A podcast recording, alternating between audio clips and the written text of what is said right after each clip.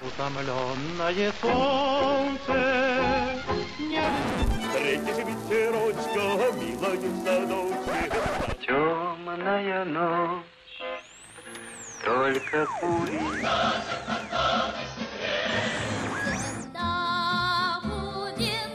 Если надо, защищается блестяще. Великолепно. Время и песни. Какие песни? Такое время. Здравствуйте, уважаемые слушатели. В студии Вести ФМ Марат Сафаров и Гия Саралидзе. Всех приветствуем. Приветствую, Гия. Сегодня мы будем говорить о 1951 Мостик перекинем. Именно в этом году москвичи изнывают от жары. Температура в июле э, в тот год в Москве достигала 34 градусов, и это был рекорд и продержится он почти 6 десятилетий и будет побит только в пресловутом. Да, пресловутом 2010 году. Вот э, очень любопытная такая деталь. В это время, конечно, горячо и в международной политике, в разгаре корейская э, война и все, что с этим связано. Вот очень любопытные факты этого года я нашел. Они тогда мало кого интересовали и мало кто заметил, наверное. Ну, например, Маргарет Робинс в этом году вышла замуж за предпринимателя британского Денниса Тэтчера. И потом мы эту женщину уже будем знать как Маргарет Тэтчер. Собственно, это ее не девичья ее фамилия. Аугуста Пиночет заканчивает Академию Генштаба. И в этот же год, удивительным образом, Фидель Кастро вступает в Народную партию. Вот все все потом, на старте. Все, прям. да, все эти персонажи да, довольно скоро а, выйдут на политическую арену. Ну, э, к тем событиям, которые происходят э, в нашей стране, культурным событиям, э, в 1951 году на экраны выходит полнометражный рисованный советский мультфильм «Ночь перед Рождеством». Многие, наверное, из наших слушателей видели этот замечательный мультфильм. Но вот что любопытно. Мультфильм был снят на киностудии «Союз мультфильм» по мотивам одноименной повести Николая Гоголя. В фильме использовали в то время э, новую технологию. Она пришла из США. Техника это называлась ротоскопирование. Это обрисовка реальных актеров и даже декораций, которые отсняты на пленке. И благодаря этому рисованные изображения персонажей мультфильма очень реалистичны. В работе над мультфильмом были заняты наши известные русские актеры Михаил Яншин, Николай Гриценко, Алексей Грибов, Вера Морецкая, Лилия Гриценко, Алексей Жильцов.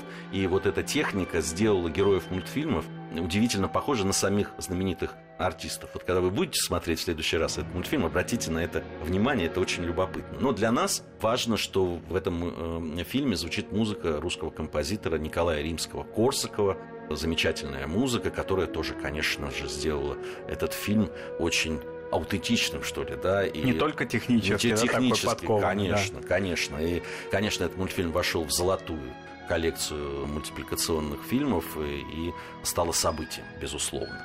Что у нас происходит в песенном жанре? В песенном жанре у нас продолжает доминировать Леонид Тович Утесов в хорошем смысле. По всему Советскому Союзу в течение 1951 года звучит его новая песня, которую он подарил своим слушателям «У Черного моря».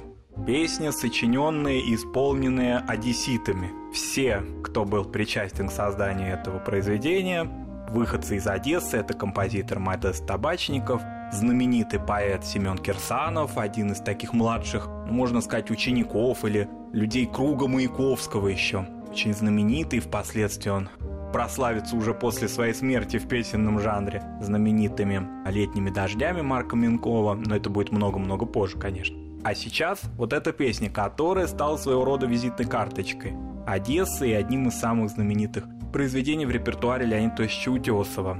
Интересно, что на телевидении, в киноролике, который был снят через два года, в 1953 году, Утесов исполнял песню полностью. Однако в сделанной в том же году на Всесоюзном радио фондовой записи отсутствует третий куплет. И так вот дальше Леонид Тосич и, собственно, все записи, которые были сделаны с его оригинального исполнения, также звучали почему-то без третьего куплета. Но так или иначе песня мелодичная, Модест Табачников большой мелодист. Он, конечно, остался немножко так вот в тени своих и предшественников, композиторов старшего поколения и уже в этот период времени входивших на эстраду молодых композиторов, немножко в тени, немножко не на слуху его имя, хотя, безусловно, это очень большой мастер и друг Леонида Утесова, поэтому, может быть, и получилось такое произведение, посвященное этому замечательному городу.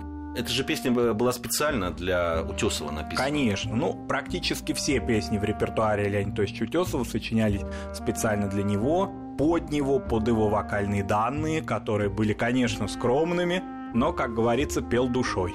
Это великолепное исполнение. Я много раз слышал эту песню в исполнении, когда пытались либо копировать Утесова, либо исполнить какой-то в своей манере, но, конечно, видно, что она написана именно для Утесова, и, конечно, никто душевнее, чем он, эту песню не исполняет. И еще важно, что очень хорошая аранжировка для его оркестра знаменитого, потому что в тех видеофрагментах, которые сохранились, видны и его музыканты, которые работали с ним долго, много лет, плодотворно и хорошо чувствовали его вокальную технику, вокальную его природу. Поэтому, безусловно, это вот такое вот удачное, идеальное, что называется, исполнение этой песни. Одессе посвящено много песен, и в репертуаре Утесова они будут, и Одесский порт знаменитый. Я думаю, о нем мы будем говорить в дальнейшем. Но вот эта песня своего рода, как мы уже сказали, визитная карточка. Да, я, я бы назвал даже таким неформальным гимном. Да, в какой-то степени города. так, да.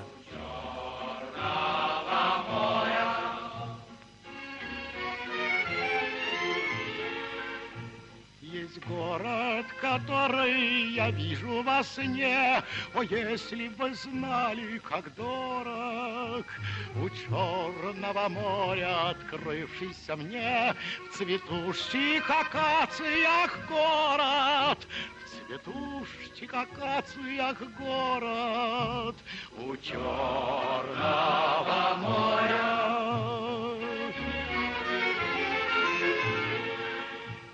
Есть море, в котором я плыл и тонул, И на берег вытащен к счастью. Есть воздух, который я в детстве вдохнул, И вдоволь не мог надышаться, И вдоволь не мог надышаться. Интересно про киноролик, который вышел через два года. Вообще, Утесов в этом смысле, конечно, был новатором. Ну, не только он, конечно, а те люди, которые вместе с ним работали, потому что своеобразные клипы, да, сделанные э, на песне и с участием Утесова. По-другому и назвать-то, не знаю, музыкальное видео, как сейчас принято говорить, потому что и пароход, и вот э, у и Одесский моря, порт, да, и, Одесский... у Черного моря, да. Они все актерские очень, потому что, конечно, Леонид Утесов это и великий советский певец, но и великий советский актер. И очень интересно, что вообще вот одесская тема в его творчестве, ну понятно, что очень важная, корневая такая, но с самим родным городом у него складывались отношения непросто, особенно послевоенные годы. Он всегда так вспоминал о том, что когда он приехал через много-много лет на гастроли в Одессу, разместился в гостинице, был концерт очень хороший, когда он возвращался, выходил из концертного зала и садился в машину, то дверь открылась, и одесситским неподражаемым, значит, акцентом женщина сказала, ну, там разные существуют версии, Гриша или Яша, вот я слышал, и так, и так. Ну, допустим, Гриша, смотри, это живой Утесов, когда ты вырастешь, он уже умрет, смотри быстрее. Леонид Ильич очень был расстроен этим и сказал, что больше в Одессу не приедет. Может быть, он и приезжал туда, но какой-то осадочек остался. Да, это известный анекдот такой. А какие еще песни появляются в 1951 году? В 1951 году появляется знаменитая песня, которая сейчас нам известна и большей части молодых наших слушателей в изумительном исполнении Аллы Борисовны Пугачевой «Осенние листья шумят и шумят в саду». Ее исполняли многие артисты, и в основном ее исполняли даже не певцы, а скорее актеры, потому что в вокальном смысле она такая вот, как говорится, актерская песня. Она была создана в 1951 году, ее авторами стали композитор Борис Макроусов и поэт Марк Лисянский. Причем, если о Макроусове мы уже говорили, то о Марке Лисянском стоит особо сказать. Москвичам, нашим московским радиослушателям, известен, конечно, гимн Москвы. «Дорогая моя столица, золотая моя Москва», который создан на стихи Марка Лисянского, на музыку Дунаевского, и вот в 90-е годы уже в наше время стал гимном Москвы. Так вот, это очень хороший такой поэт, тоже как вот ты, допустим, композитор Табачников немножко в тени, немножко более успешные, более известные его коллеги несколько заслонили его имя, но тем не менее у него есть и знаменитые песни. Он в песенном жанре успешно работал. Может быть, и поэтому в 1951 году весной ему позвонили из театра Станиславского которым руководил уже упомянутый вами сегодня Михаил Яншин. Да-да-да. И Яншин там ставил пьесу в Лебяжьем, так называлась эта пьеса, это была скорее комедия. Но, тем не менее, по ходу пьесы нужна была песня. Ну какая же советская комедия без э, грустных ноток? Без грустных ноток. Причем было сказано, что она должна быть грустная, осенняя, но не тоскливая. Вот такое ему было дано задание. А еще задача усложнялась тем, но это очень часто бывало в песенном жанре, что мелодия уже была готова. Мелодию сочинил Борис Макроусов, и, собственно, Лисянского к нему отправили домой. Он волновался очень, как вот так получится. Сам Яншин заказал пьесу, но Борис Макроусов ему предложил и первую строчку. Очень интересно. Ну, собственно говоря, сначала Марк Лисянский сочинил ее, он назвал ее «Осенние листья шумят в саду». Но для ритма, для этого музыкального произведения Макроусов добавил «Осенние листья шумят и шумят в саду». И сразу же как-то песня полилась, стихотворная строка, и все куплеты стали на свое место и легли замечательно на эту музыку появилась первая строка, потом вторая такого же размера и так далее. Песня, как это часто бывает, вышла из спектакля, ее исполняли по радио. И вот я помню в одной из программ Алла Борисовна рассказывала о том, что это была песня, любимая ее родителей. И ее исполняли в 50-е годы, в 60-е годы. Замечательный дуэт. Ну, понятно, что все мы знаем Аркадия Исааковича Райкина. Гораздо меньше известна его жена, актриса его театра. Ее звали Руфь Марковна Иоффе, но был псевдоним сценический Рома, Рома Райкин ее называли. И вот в одном из спектаклей, потом это была запись сделана, и по радио это передавали, именно Райкин со своей женой исполнял эту замечательную песню, и это были ее ну, такие одни из первых исполнителей всесоюзного масштаба.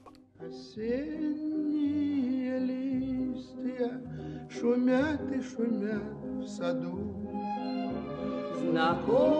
знакомой тропою я рядом с тобой иду. И счастлив лишь тот, кто в сердце поет, кто рядом с любимой идет. И счастлив лишь тот,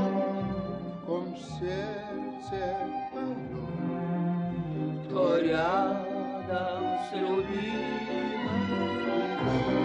Любопытно, что Макроусов попросил Лисянского сочинить простые слова. Она должна уйти в народ, и должны ее петь все. Специально так чуть упростить, что ли. Чуть упростить, да, но при этом душевность была в этой песне. И как это бывало с песнями из фильмов и спектаклей, мы ничего уже не знаем о сюжете этой пьесы в Лебяжем не знаю, на сколько сезонов она там протянула в театре Станиславского, и сам театр был по-разному жил. При Янше хорошо, потом не очень хорошо. Но так или иначе, вот она из стен этого театра вышла и стала известна всему нашему народу. Мы сейчас э, э, две песни послушали, ну, фрагменты песенные Леонида Утесова и вот в исполнении Аркадия Райкина и его супруги Ромы Райкины. Интересно, да, что Утесов, что, понятно, Райкин и его супруга не обладали прямо какими-то выдающимися вокальными да, способностями. При этом песни становились популярны. Это э, примета времени? Это примета времени. Можно сюда в этот перечень да, добавить великих артистов и Марка Бернеса, конечно, и отчасти Клавдии Ивановну Шульженко, собственно, она никогда и не считала себя великой вокалисткой. Это примета времени. В 60-е годы это продолжилось, потому что тогда еще вот такая манера, душевная манера исполнения тоже приветствовалась была. А, и мы о ней будем говорить, Майя Кристалинская знаменитая. А вот в 70-е годы все, перелом. Пришли вокалисты большие, пришла другая эстетика. Для 51 года это было замечательно. Такое исполнение душевное, практически беседа со своим слушателем. Да, это меня очень подкупает такая манера, скажу честно. Мы напомним, что сегодня в центре нашего внимания 1951 Марат Сафаров и Гия Саралидзе в студии Вести ФМ. Сразу после новостей мы вернемся в студию и продолжим нашу беседу. Время и песни.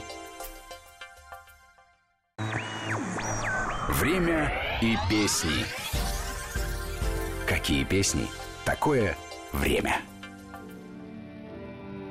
Продолжаем нашу программу. Марат Сафаров и Гия Саралидзе в студии Вести ФМ 1951.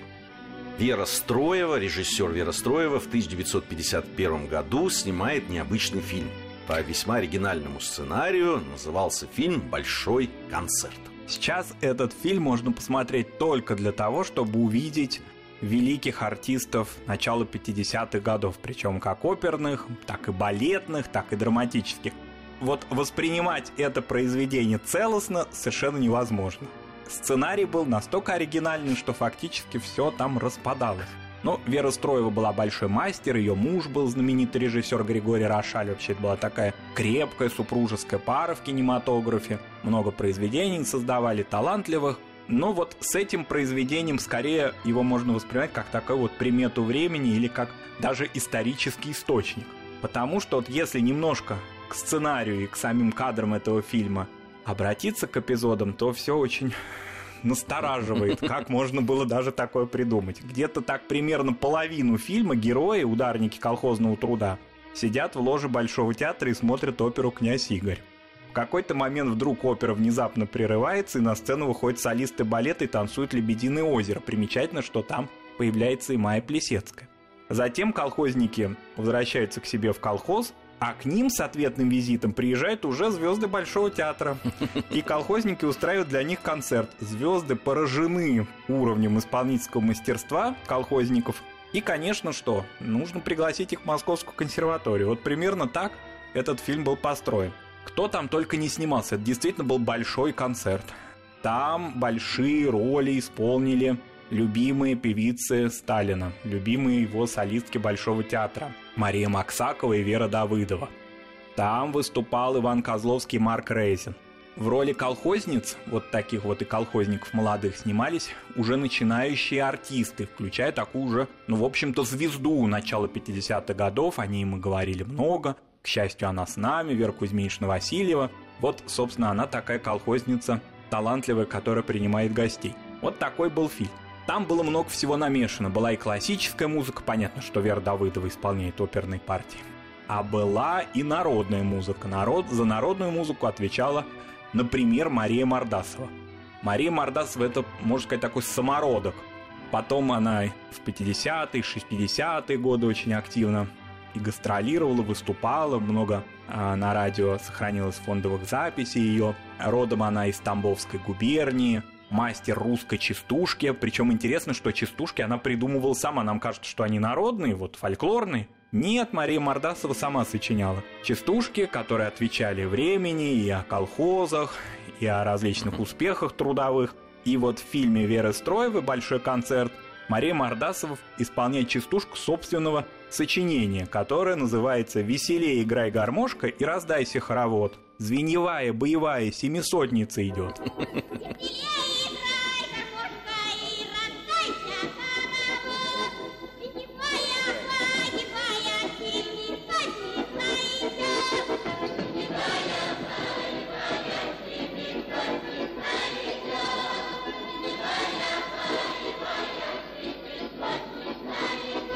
Марат, ты упомянул э, уже Иосифа Виссарионовича, его любимых ак- актрис. Интересно, что в 1951 году Сталина как раз, ну, видимо, тут э, и уже и самочувствие его, и э, да вообще жара, вот, о которой мы упоминали Москве, он в августе 1951 года уезжает в отпуск на Кавказ. И этот отпуск продлится у него полгода. Он вернется только уже в Москву в 1952 году. Значит ли это, что он не очень следил за теми событиями в культуре, в кино и, и в музыке в том числе, э, вот так вот отбыв на такой долгий срок? Я думаю, пристально следил, потому что во всех его дачах были кинозалы. Кстати, об этом отпуске у меня есть интересное такое воспоминание. Один мой друг родом из Грузии, он рассказывал, ну, такую полулегенду, полубыль, что его дедушка увидел в Боржоме Сталина. Сталин вышел к народу, и вот именно осенью 51 года было такое пришествие Сталина на родину. Там, по-моему, это было и в Схалтуба, и в Боржоме. Какое-то было большое-большое такое железнодорожное путешествие. Поэтому фильмы все доставлялись. Совершенно очевидно, что произведение Веры Строевой Сталин увидел. Оно было одобрено, потому что оно активно показывалось. Да и не могло быть не одобрено, поскольку, возвращаясь назад, Мария Максакова и Вера Давыдова вне конкуренции. Если они на экране, значит все будет хорошо с этим произведением. Еще один фильм э, выходит в 1951 году. Э, режиссер Михаил Чаурелли, известный очень человек, известный режиссер, снимает фильм «Незабываемый 1919 год».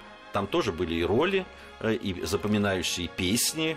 Ну, но, кстати, песни исполняли в основном отрицательные персонажи.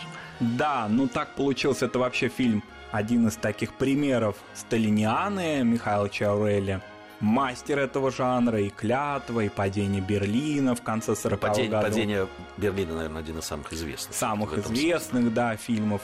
В общем-то, такой мастер этого жанра, ставивший воспоминания об этом периоде. Наверное, да, как-то эти фильмы, может быть, не так смотрятся, и как-то вот эти его произведения конца 40-х, начала 50-х годов как-то создали ему такую репутацию режиссера-сталиниста. Однако я хочу заметить, я для себя открыл замечательный его фильм. Уже после смерти Сталина снятый «Атарова вдова», одна, одно из на мой взгляд, гениальных произведений грузинского кинематографа еще до того, как об этом кинематографе стали говорить. Поэтому, конечно, он мастером был безупречным по своей эстетике, но вот такое время он был ему созвучен, он его охотно принял, и, безусловно, это время отразилось на его творчестве, как и на творчестве одного из главных героев этого фильма, актера, вернее, который играл э, роль Сталина, Михаила Геловани, в отличие от Чаурели Геловани, в общем-то, так и не пережил смерть Сталина, по большому счету очень тяжело переживал ее и в конце концов в середине 50-х годов умер. Но пока фильм что называется, на экране, все живы-здоровы, все исполняют свои роли, причем ролей там много, и много исторических персонажей, там даже исполняют роль Уинстона Черчилля, мхатовский актер исполняет знаменитый Виктор Станицын, там есть и Климансо, и Ллойд Джордж, и Вудро Вильсон, президент США, поэтому там много чего есть. Там Но... Владимир Ильич, кстати, есть, который всегда озабоченно произносит фразу «по этому поводу надо посоветоваться с товарищем Сталиным». Ну да, Владимир Ильич там суетливый, он всего, что что называется, боится и во всем товарищ Сталина слушается. Вот такая вот ситуация наоборот. Ну, кстати, я хочу заметить, в отличие от большого концерта Веры Строевой, Чаурелли такой крепкий сценарий создал и, в общем-то, не противоречивы. Пусть это мифология определенная, но тем не менее смотрится он хорошо до сих пор. Во многом это еще и благодаря пьесе Всеволода Вишневского, на основе которой был, и был создан сценарий. Вы совершенно правы насчет отрицательных героев, поющих песни. Вообще это известное не только для советского кинематографа, для мирового, вообще для киноискусства, что отрицательные персонажи всегда запоминаются лучше, чем положительные. Положительные часто такие трафаретные, особенно в кино эпохи Малокартиния. А здесь белогвардейцы, враги нашего государства советского рождающегося, и поэтому они такие обрисованы, может быть, немножко шаржированные. Не случайно актер Михаил Названов в роли князя Голицына, он опустился уже до того, что ему приходится петь в парижских ресторанах в эмиграции, но поет он, между тем, очень черный. Не сказал бы, что произведение было запрещено, что ли, там как-то в ресторанах, особенно в провинции, его исполняли. Но вот так, чтобы с большого экрана по всему Советскому Союзу исполнялось это знаменитое произведение, этот романс, это, конечно, заслуга Чаурели, который воскресил это произведение. Очи черные, скуче пламенные, И манят они в страны дальние, Где царит любовь, где царит покой, Где Безобразие! нет, где вражды запрет. Не встречал бы вас, не страдал бы так, я бы прожил жизнь, улыбаючись. Вы убили меня, очи черные, унесли навек мое счастье.